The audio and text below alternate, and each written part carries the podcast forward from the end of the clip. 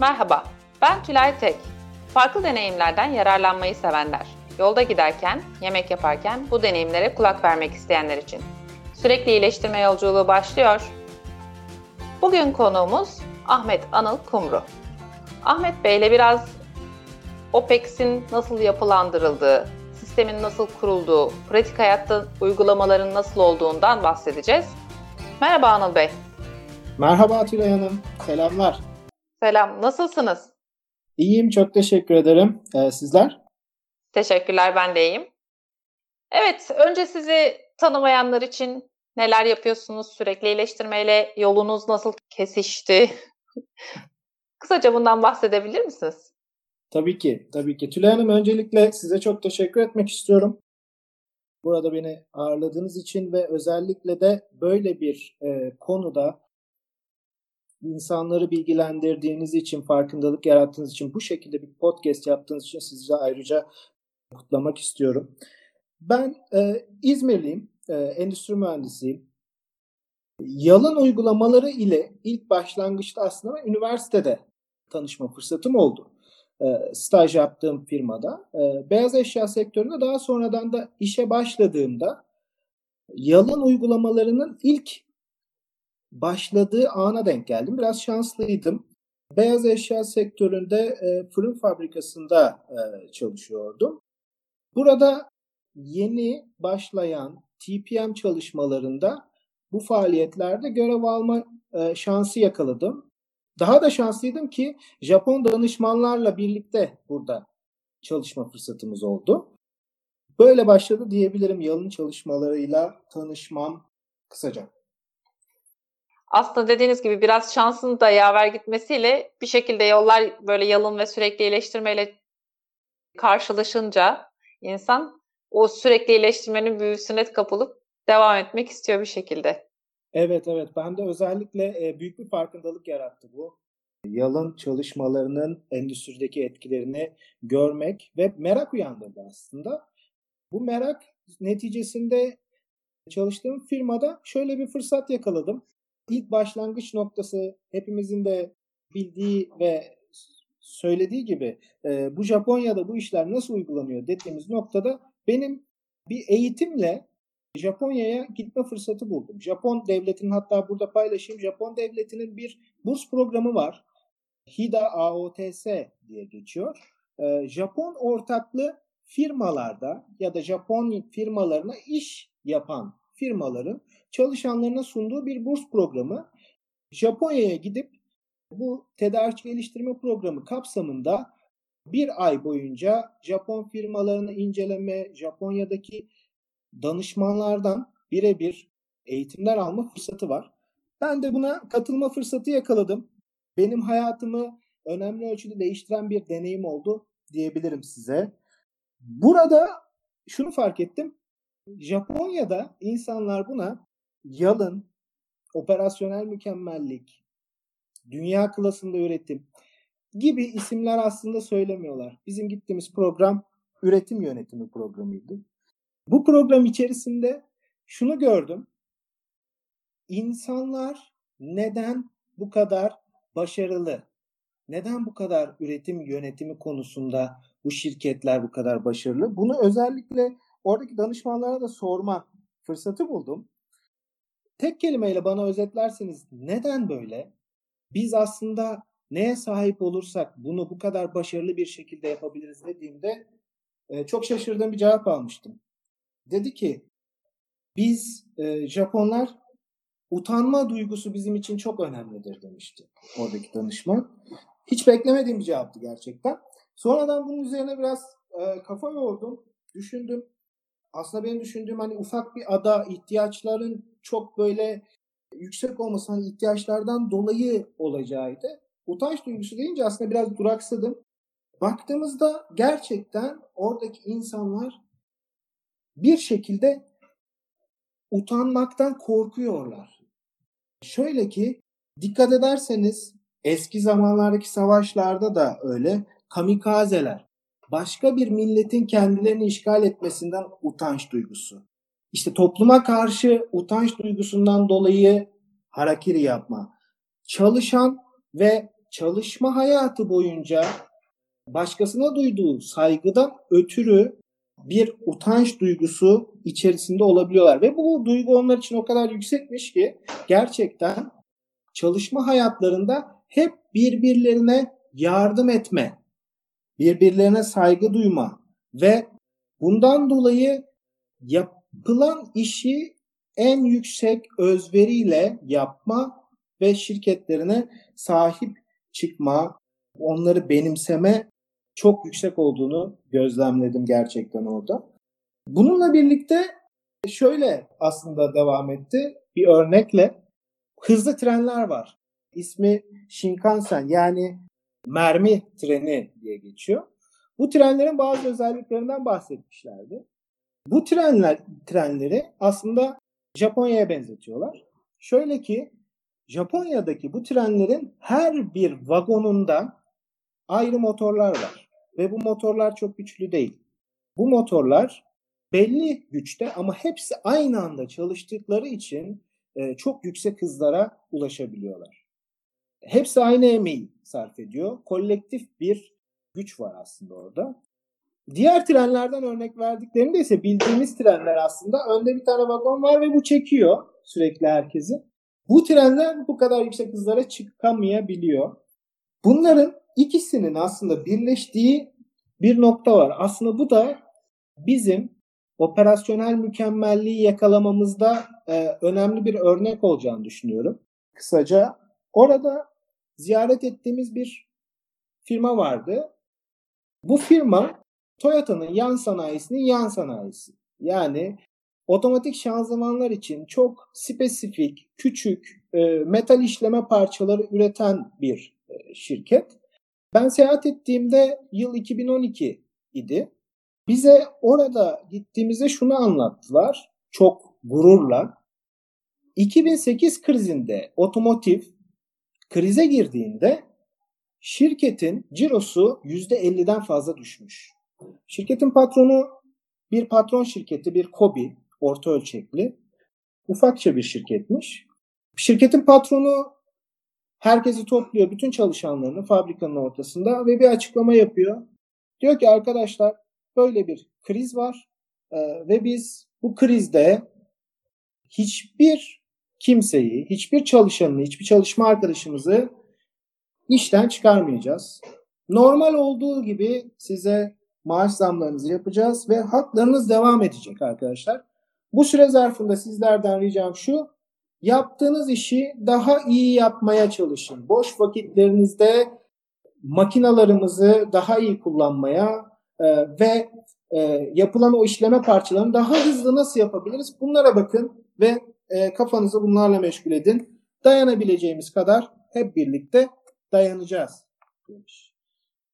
Bize bunu anlattılar ve rakiplerinin en büyük rakiplerinin bir tanesinde batılı bir şirket olduğundan bahsettiler. Ee, çok spesifik bir iş yapıyorlar. Dediğim gibi otomatik şanzımanlara çok hassas parçalar üretiyorlar. işleme parçaları.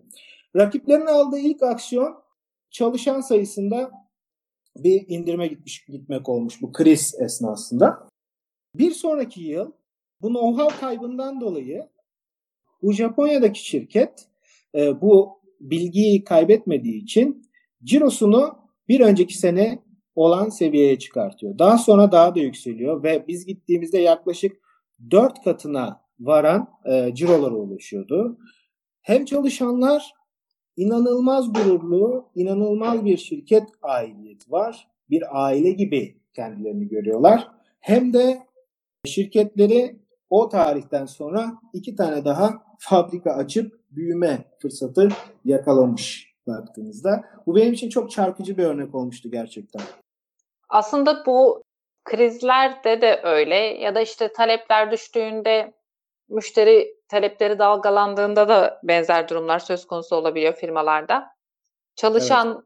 boş durmasın, işte biz adam sayısını azaltalım gözüyle bakılıyor hep ama bahsettiğiniz gibi örnekler olursa işte eğitime ya da bu tür iyileştirme fırsatlarını değerlendirmek için bu tür çalışmalar, bu tür boşluklar fırsat olarak görülüp iyileştirmeler yapılırsa aslında verdiğiniz örnekte de olduğu gibi ya eski duruma geri dönülebiliyor ya da eskisinden çok daha iyi durumlara gelinebiliyor. Önemli olan bu fırsatı yaratabilmek, bu bakış açısına sahip olmak bence de.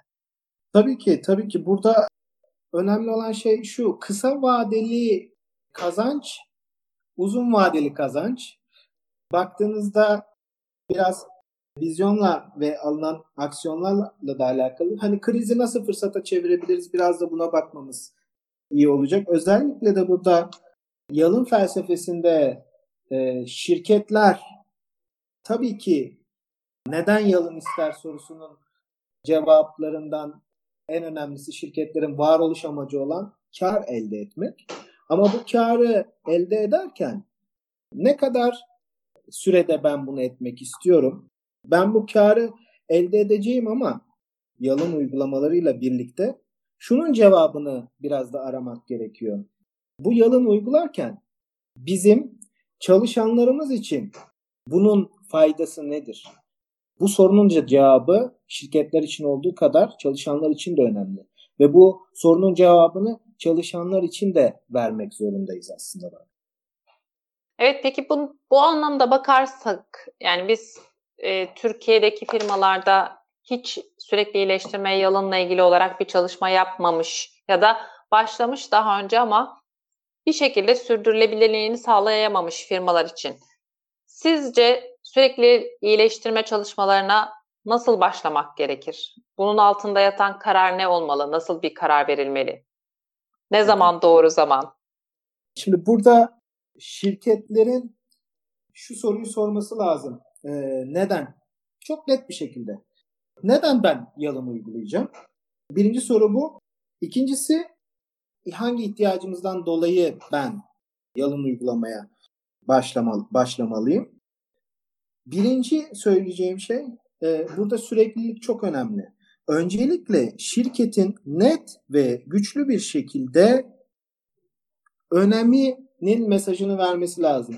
Evet biz yalın, sürekli iyileştirme, TPM adına ne derseniz bunun yönetim tarafından desteklendiğini, şirketin artık vizyonu olduğunu ve biz bunu sürekli olarak değerlendirip destekleyeceğimizi, artık böyle bir bakış açımızın oluşacağını e, net bir şekilde belirtmesi gerekiyor ve bunun neden olduğunu da aktarması gerekiyor. Şirket vizyonu ve stratejisi çerçevesinde. Öncelikle bunu yapmak önemli. Katkı sağlayanları takdir etmek, insanların e, bu sisteme sağladığı faydadan dolayı kendini iyi hissetmesini sağlamak, e, daha iyi belki çalışma şartları sunmak, belki statü, terfi bunlar şirket dinamikleri çerçevesinde insanlara verilebilir ki biz de ilk başladığımızda bu çalışmalara öncelikle başladığımız şey şirket için önemli mesajının insanlara verilmesini sağlamaktı. Katkı sağlayanları takdir etmek, sağlamayanları ise ikna etmek ve bu çalışmalara katıldıklarında nasıl gelişeceklerini göstermek oldu ilk aşamada. Aslında dediğiniz gibi kişiler de bu süreç içerisinde gelişiyorlar ve bir taraftan da hem e, kişisel olarak bir profesyonel anlamda bir gelişimden bahsediyoruz. Hem de yaptıkları iyileştirme çalışmalarıyla aslında sahada yaptıkları günlük rutin işleri de kolaylaşmış ve kendileri de daha rahat bir şekilde o işi götürür hale gelmiş oluyorlar. Dediğiniz gibi bu faydayı da aslında kendilerinin görmesini sağlamak, bu faydayı gördükçe daha çok sürece katılmasını katılmalarını istemek ya da katılmalarını kendilerinin istemesini sağlamak önemli bence de.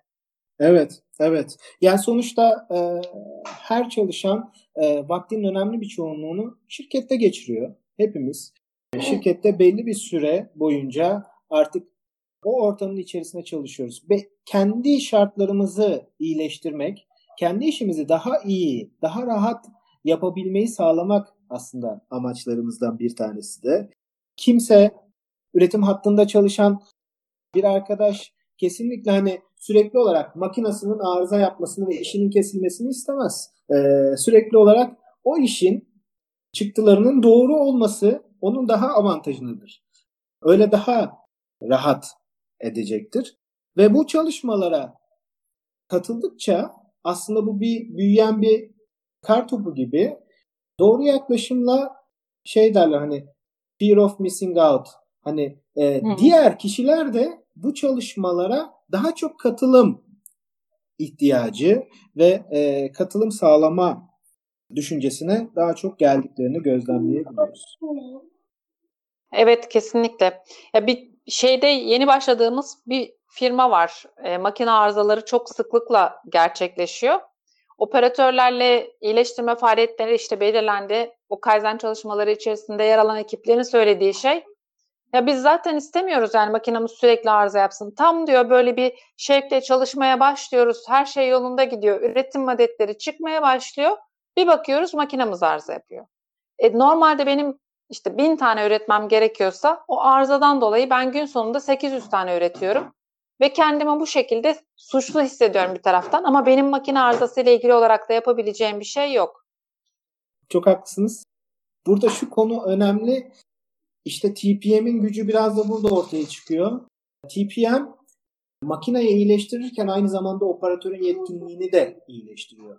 Operatör e, makinası ile ilgili bilgi sahibi oldukça makinasını daha çok sahiplenmeye başlıyor ve aslında hem makinenin arıza yapma riski azalırken aynı zamanda operatörün ona belli seviyelerde müdahale etmesi ve kendi e, etki alanını daha da genişletmesini e, sağlıyor. Çalışanlar da kendini daha iyi hissediyorlar. Aslında anormallikleri tespit edebilmek için de her gün o makineyi kullanan kişiyle dışarıdan müdahale edecek kişinin bakış açısı aynı değil. Dediğiniz Kesinlikle. gibi sürekli ben bir makineyi kullanıyorsam e, bu böyle yapmıyordu. Bundan farklı bir ses geliyor ya da burada işte şöyle bir akıntı var, sızıntı var gibi yorumları da çok daha rahat yapabiliyorum aslında. Evet, evet. İlk iş yaşamış, yaşama başladığım yıl şöyle bir olay başımdan geçmişti. Ben de önemli bir etki yaratmıştı. İyi ki e, ilk yıllarımda geçmiş diyebiliyorum. Üretim hattında bir iş istasyonu tasarlanacaktı. Ben metot mühendisi olarak çalışıyordum. Çok büyük şevkle iş istasyonunu işte gittim, ölçüleri aldım, şunu yaptım, bunu yaptım, tasarladım. Bence mükemmel. Gerçekten de üzerinde çok çalışmıştım. Sonra o iş istasyonunu aldık. E, montaj hattındaki yere koyduk. Aynı gün içerisinde operatör arkadaş geldi dedi ki ben burada çalışamıyorum. Neden çalışamıyorsun dedim gittim yanına. İşte şurası şöyle olmuş, burası böyle olmuş falan. Şimdi bana direkt olarak şunu söyledi. Ben senin e, gelip de masanı bozuyor muyum? E, benim orada kafamda bir kıvılcım çaktı gerçekten. Adam haklı. Ben yaptığım işe onu katmadım. Hata yaptım. Belki dünyanın en güzel, en verimli iş istasyonuydu. Ama o bir şey katmadı ona ve onu sahiplenmedi aslında baktığınızda. O yönden çalışma arkadaşlarımızın işi sahiplenmesi ve ona katkı sağlaması en olmayacak işleri bile bazen oldurabiliyor. Onlar çünkü orada çalışırken en ince detaylarına kadar işe hakim oldukları için bu tip iyileştirmelerde onların sağlayacağı katkı sonrasında eksikler olsa dahi onların tamamlanması ve gerçekten onun uygulanmasına yarıyor. Hattaki iyileştirmelerden bahsediyorum. Şimdi şeyden bahsettiniz. İsterseniz oradan devam edebiliriz. Bu TPM uygulamalarından. Yani makina sorumlusu çalışan operatörlerin makinenin farkında olup otonom bakımlarını yapması. TPM burada nasıl bir farkındalık yaratıyor ya da nasıl bir farkındalık yaratması lazım sizce? TPM'den önce biraz şundan bahsetmek istiyorum aslında. Şirketin neden TPM uyguladığı ve TPM'in etkilerinin ne olduğuyla ilgili. Şimdi e, şirketler için bahsettiğimiz gibi kar elde etmek önemli. Şimdi e, birçok finansal terimi aslında biz bilmiyoruz. E, operasyonda çalışan arkadaşlar olarak çok karışık geliyor ya da bize. Şirket finansallarının biraz operasyon diline çevrilmesi burada önem kazanıyor. Bu nedir? Toplam üretim maliyetlerinin bir kırılımını yapmamız burada bize fayda sağlayacaktır. Bundan bahsedeyim. Şöyle kısaca örnek vereyim. E, buna TPC de denebiliyor. Toplam maliyetlerimizi oluşturan örnek veriyorum lojistik maliyetleri.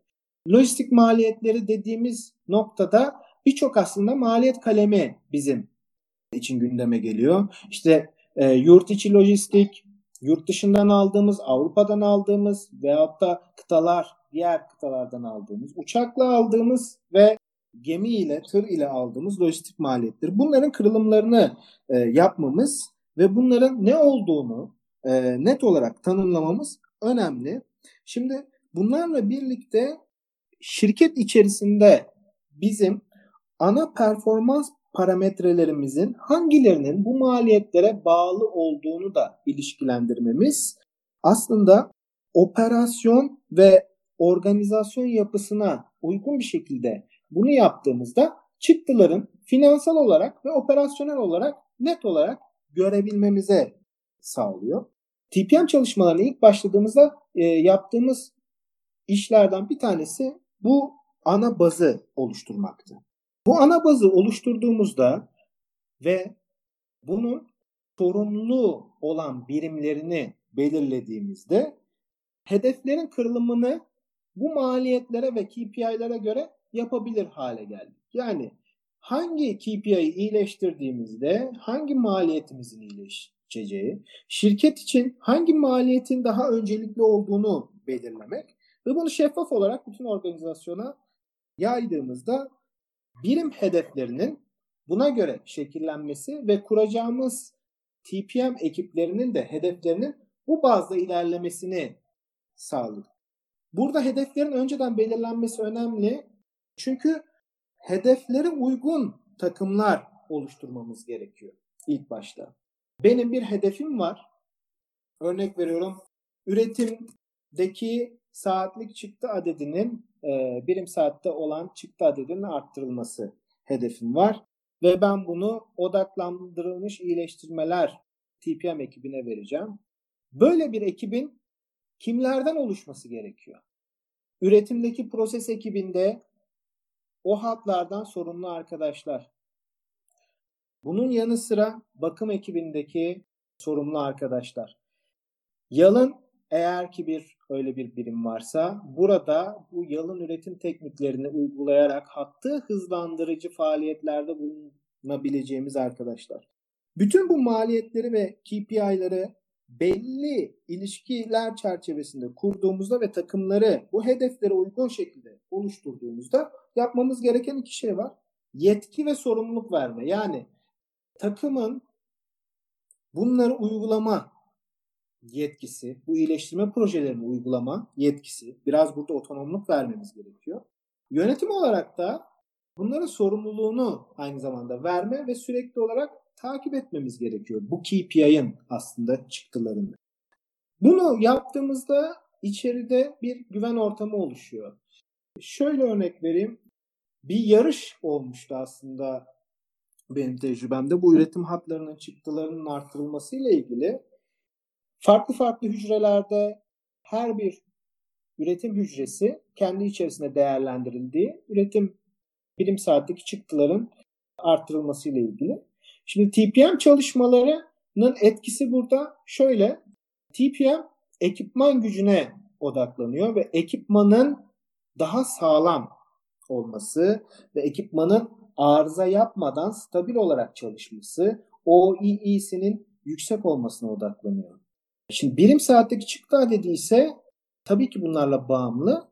Yalın tarafı ise daha çok üretim süreçleri, hız, gücüne odaklandığını gözlemleyebiliyoruz.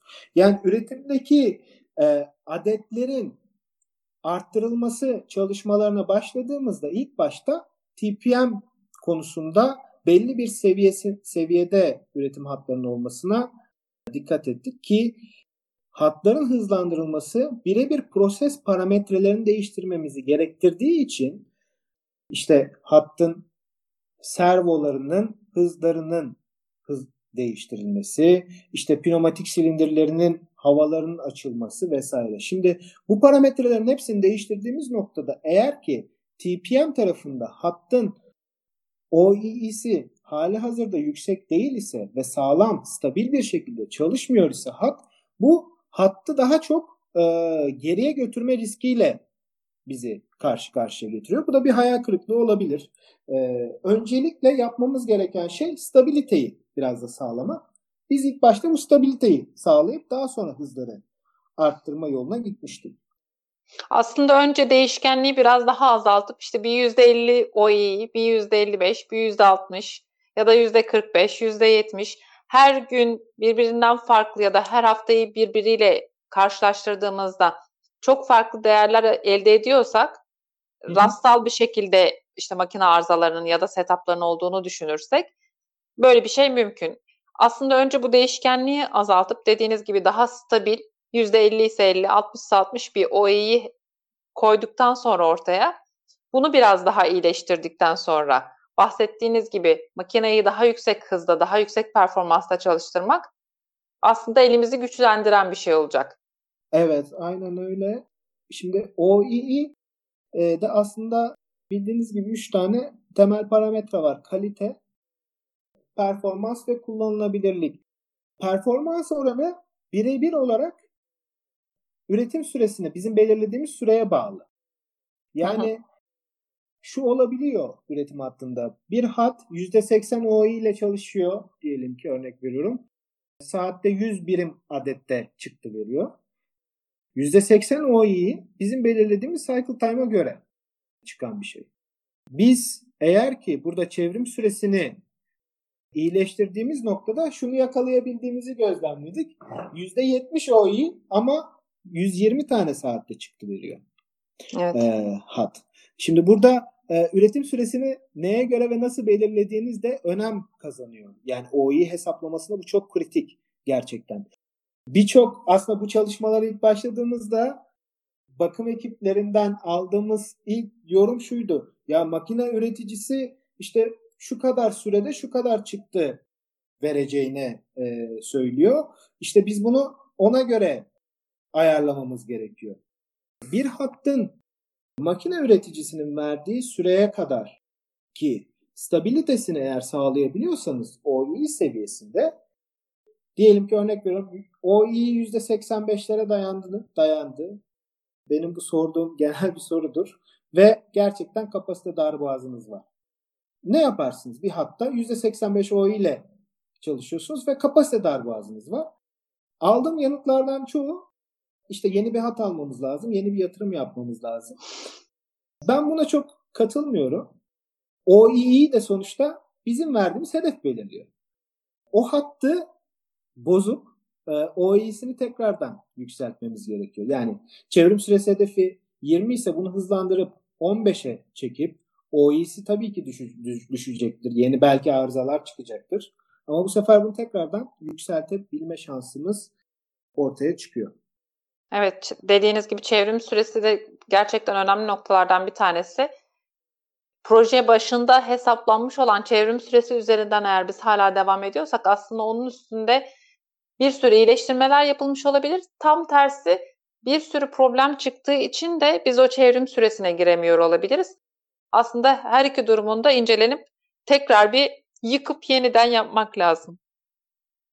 Evet, evet. Aynen şöyle. Aynen öyle. Burada ben biraz e, şuna benzetiyorum. Platon'un bir e, mağara alegorisi vardır. Ben çok kullanırım bunu. E, çok da evet. severim. Hikaye şöyle. Hani bazı insanlar karanlık bir mağaraya zincirlenmişler. E, ve bu insanlar bu mağaradan başka bir şey bilmiyorlar. Bu insanlar başlarını sağa sola çeviremiyorlar. Sadece karşısındakileri görebiliyorlar. Ve Uzun zamandır bu mağarada olan insanlar mağaranın girişinden yansıyan nesnelerin gölgelerini görüyorlar. Bunları kendi gerçeklikleri olarak algılayabiliyor.